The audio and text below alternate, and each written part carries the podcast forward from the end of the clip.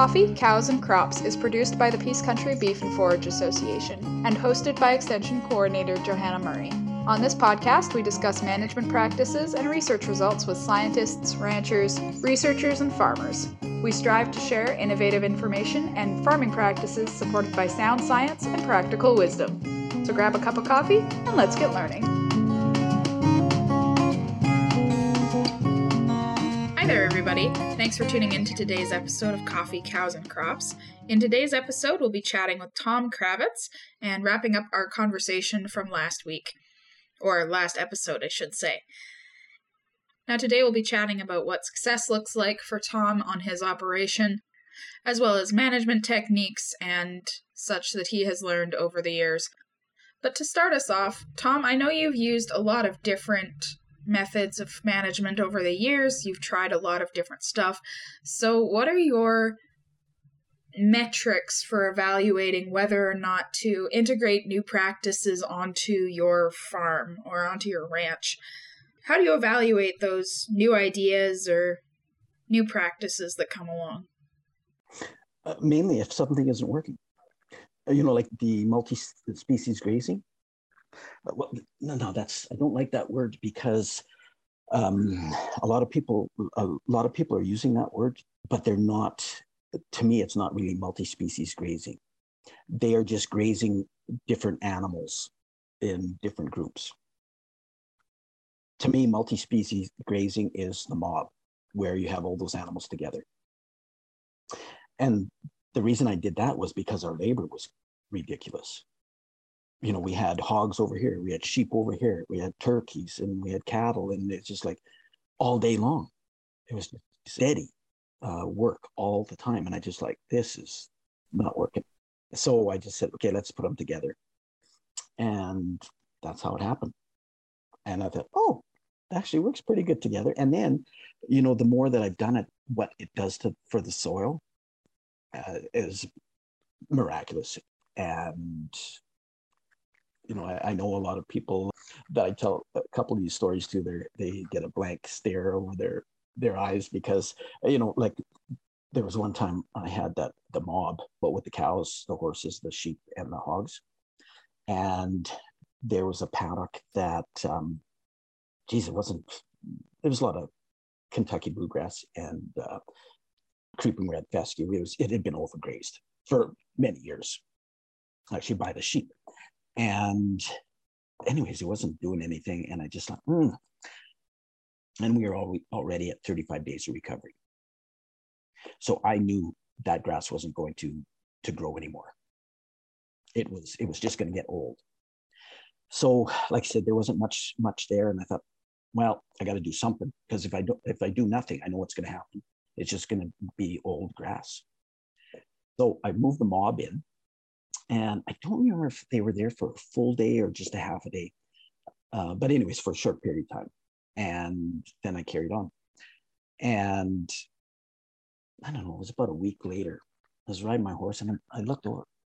Like, there's this square of all this green grass. And I was like, I don't remember that being there before. And a couple of days go by. And so I go over there. So this is like tops, eight days, nine days later. I go over there. That grass was twelve to eighteen inches high. And not just that, there was all kinds of species of grass. Like it was a thick sward of grass. How the hell did that happen? How did that happen?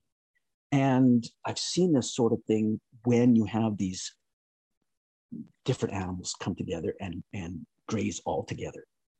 It just, it just amazes me. But it does not work when you do a leader follower. For some reason, it doesn't work. And I relate it back to what's going on right now in farming with the polyculture. Okay. Uh, you know, uh, I'm hearing about all these, well, actually, I've seen it too. These amazing things that are happening happening when you have a polyculture. Uh, like this friend of mine at uh, Stettler does um, swath grazing uh, with a polyculture. Johanna, it is unbelievable what what he has, like the, the production, not just the production, but the quality. It's phenomenal, absolutely phenomenal. Yeah. I know producers up here that are mixing their entire feed ration in the seed box. Oh, cool. It's, it's amazing. Yeah. So why aren't we thinking that way with livestock? Mm-hmm. We're not. Yep. Somebody was talking to me here a couple of months ago and they were like, cows are a monoculture. Cows are a monoculture. Sheep are a monoculture. Yeah. Darn right.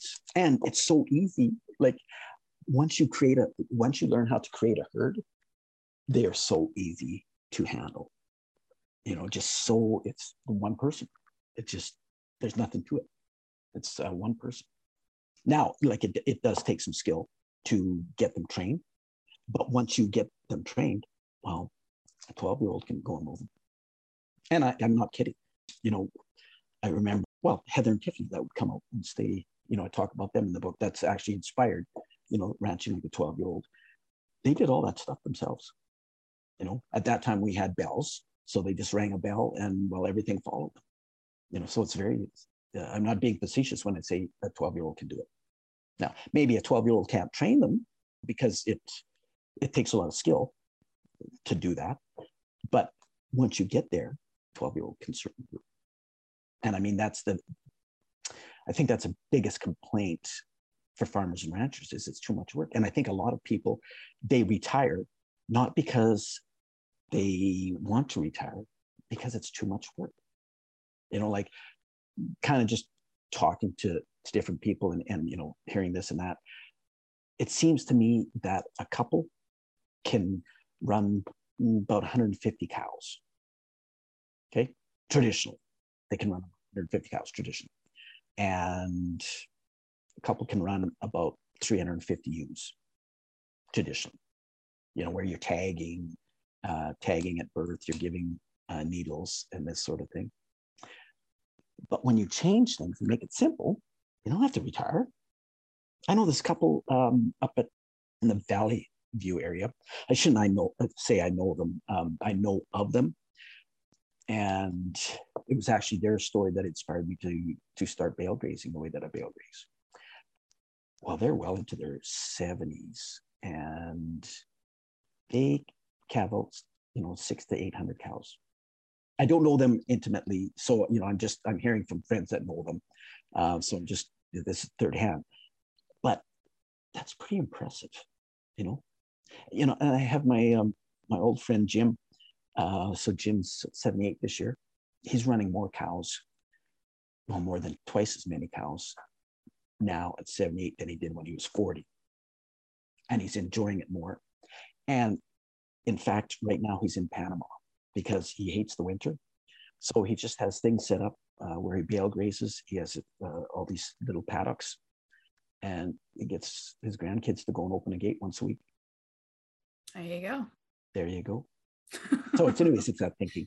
Um, I don't know how, where we started here to get here, but uh, anyways, carry on. Ask me another question or something.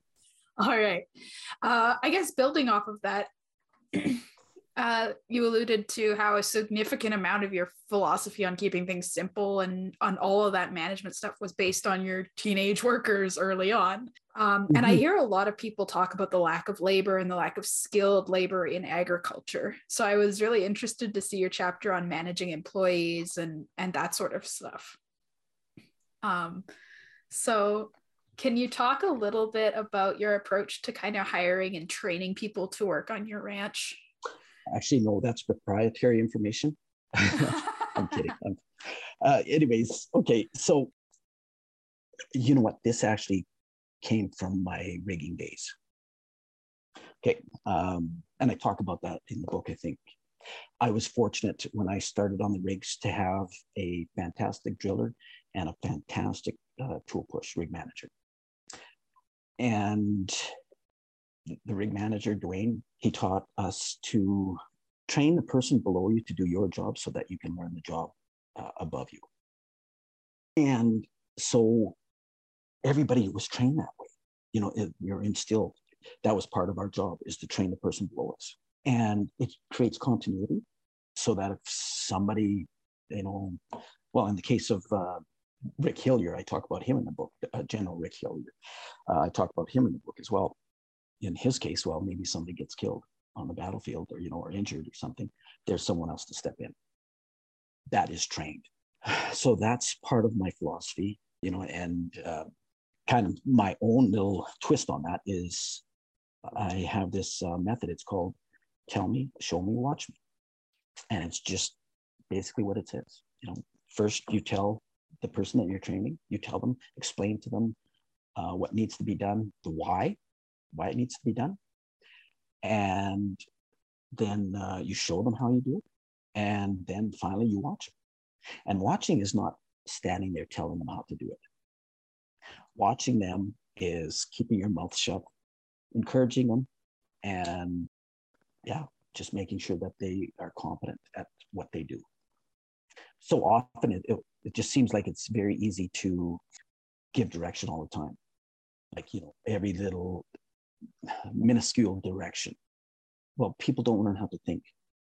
And I really developed, or not developed, I, I really came up with that that line of thinking when I was uh, drilling. Because, you know, these guys would come to the rig, you know, they're early to mid-twenties. But, you know, I had some guys that were, you know, in their thirties come to the rig. And invariably, they did not learn how to think for themselves. And that was the hardest thing for me, was to, to teach people to think for themselves. Because I want that. It makes my job much easier and much more enjoyable. And then we can have a, a much better conversation as well, because I'm getting input. Uh, you know, everybody brings something to the table. You know, they have different experiences than me.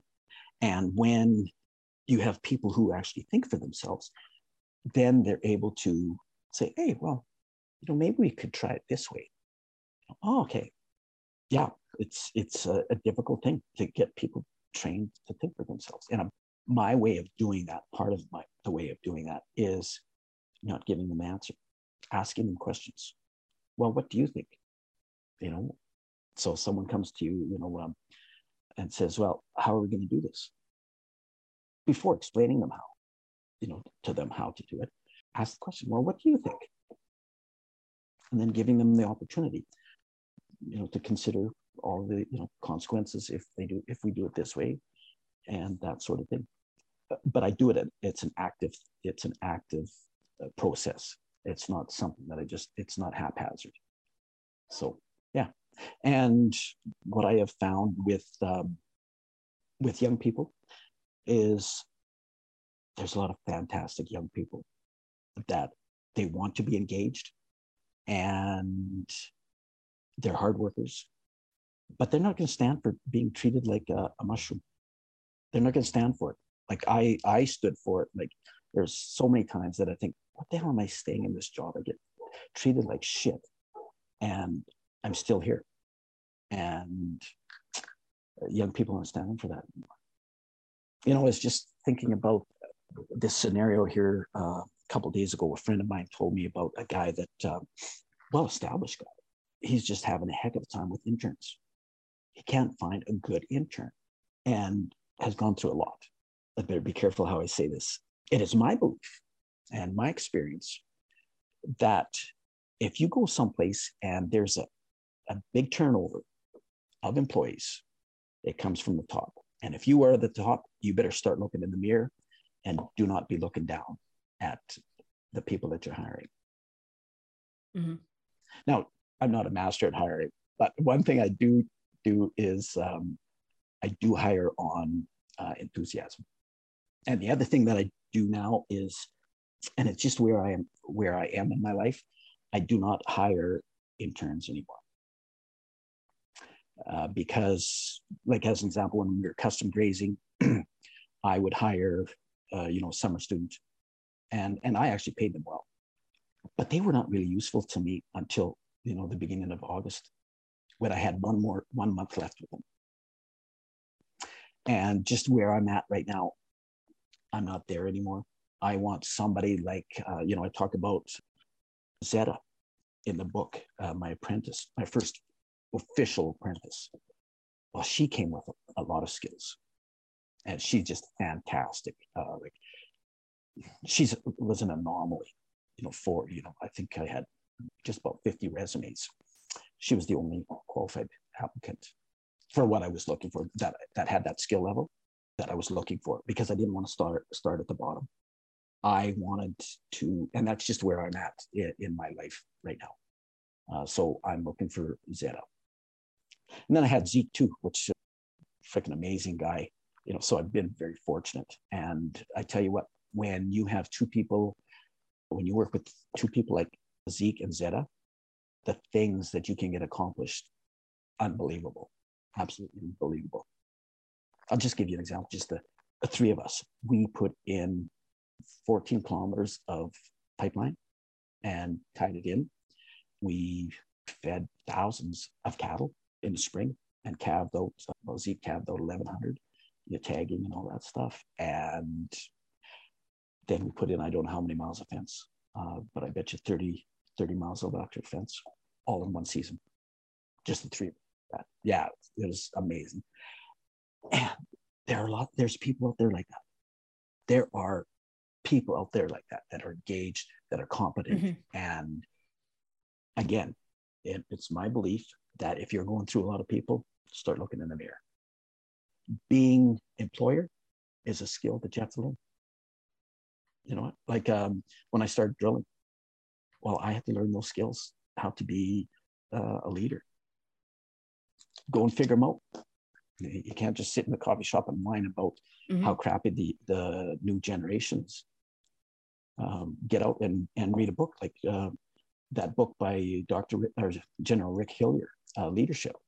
Well, that is an inspiring book for me to read.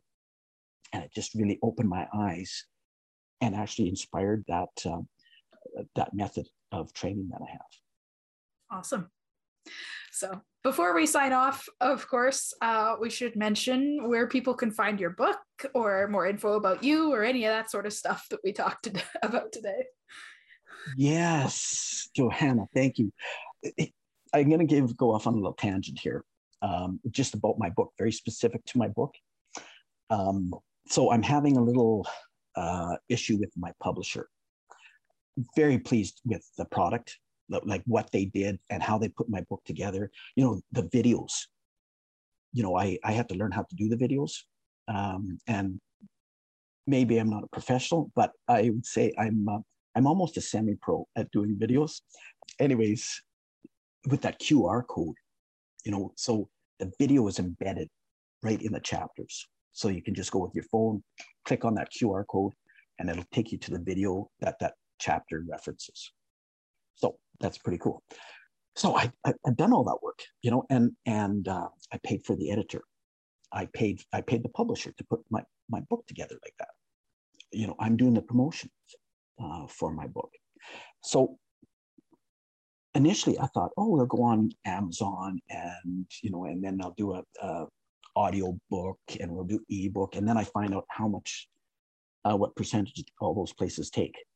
And I said, oh, let's just back up here. So that's when I said, okay, I just want to sell my book off my uh, webpage. So publisher was mm, not really on board, but I, you know, I'm paying him, right? So then I find out he went and listed my book with the bookstores. So here's what happened. When someone goes to Barnes and Nobles or to Amazon and buys my book, I make fifteen dollars. That's what goes in my pocket. When they buy it off my webpage, I make thirty dollars. So anyways, I, I, when I found this out, I had a heated discussion with my publisher about it because I was very clear that I did not want my book listed with anyways. And I, and I do understand Uh, where he's coming from about sell as many books as you can, but my market is is small, so I'm in the niche market. So then I'm after I left him and I'm kind of calming down, I start thinking about how, how am I going to swing this in my benefit, and I realized this is exactly the same as a cow calf producer.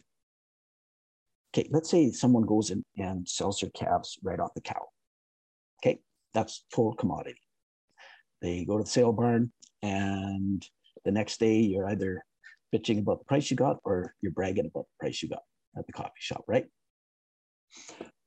But you can make a decision to wean your own calves, wean those calves, keep them at home, uh, background them, uh, you know, precondition them, or you know, whatever you want to do. Or maybe you want to keep them um, and develop some um, some breeding heifers. That's your decision. And the other thing that you can do is you can go a call around and um, to feedlots, you know, or whoever is, and say, hey, I have these preconditioned calves. They're this weight, you know, and and here's the videotape. This is what I want for them. Okay, you can negotiate there, but that's your decision. So, do you want to be in the niche market? Do you want to do some extra work? Or do you want to be in the commodity business? So I equate this, going to my webpage and buying the book, that's like buying direct from the producer. And have you ever taken uh, Ranching for Profit? I haven't. I've been adjacent to it. I know kind of their principles, but I haven't actually taken the course. Okay. I, I rave about, I, I think in the book, I rave about uh, Ranch for Profit, because just, I've learned so much um, from Ranching for Profit and being in the Executive Link program. Mm-hmm. Very powerful. Uh, but what I got from Ranching for Profit was business principles. It's just business, and it doesn't matter. It's yeah, okay. It's it's um, you know, directed to ranchers, mm-hmm. but the principles are are the same no matter what business you're in. Yep. And had I not taken that course and been an E L, I would have not recognized that there was another way to capture revenue from my book. So I just found mm-hmm. it kind of interesting uh, from a business um, a business side of things, that it's exactly the same as if I was this was a ranching business and I was producing calves or lambs. So. And people can find it on your website? Yes, simply ranching dot c a. Perfect. Yeah, I forgot about that. I need that. That's the important part. Yeah, and would you believe I have a studio booked? I'm going to do my own uh, audio book. I'm only going to sell uh, the audio audio book from my website, because when it goes to audio, Audible, eighty percent. Mm-hmm. So I want to stay in the niche market. Alrighty. And I'll put the link to your website and all that stuff down in the description of the podcast. People can can check it out there. Cool. That'd be that'd be great. Yeah. Hey, thanks very much. I appreciate uh, you doing this for me. Quite enjoyed. I know I ramble on a bit, but uh, I enjoy talking about it. And I'm, there's a lot of uh, young people that are really engaged and they're excited. And I remember being there and just drinking the Kool-Aid, you know, from uh, holistic management and, you know, all these things and the marketing and all this stuff. And then getting, getting disillusioned with how much freaking work it is. Yep. And it would have been great to have a mentor that could say, okay, yeah, this is all great, but we got to tone it down or you're going to get yourself burnt out. And that's what I hope this book can do for mm-hmm. uh, people that are, you know, all gung ho. Okay, let's pump the brakes a little bit. Uh, still be excited, but let's figure out how to do it simple and easy. And basically, it's asking yourself, everything you do, everything you spend money on, can a twelve-year-old do this? And if they can't, change it or stop doing it. I think that's solid advice. Thank you. Good.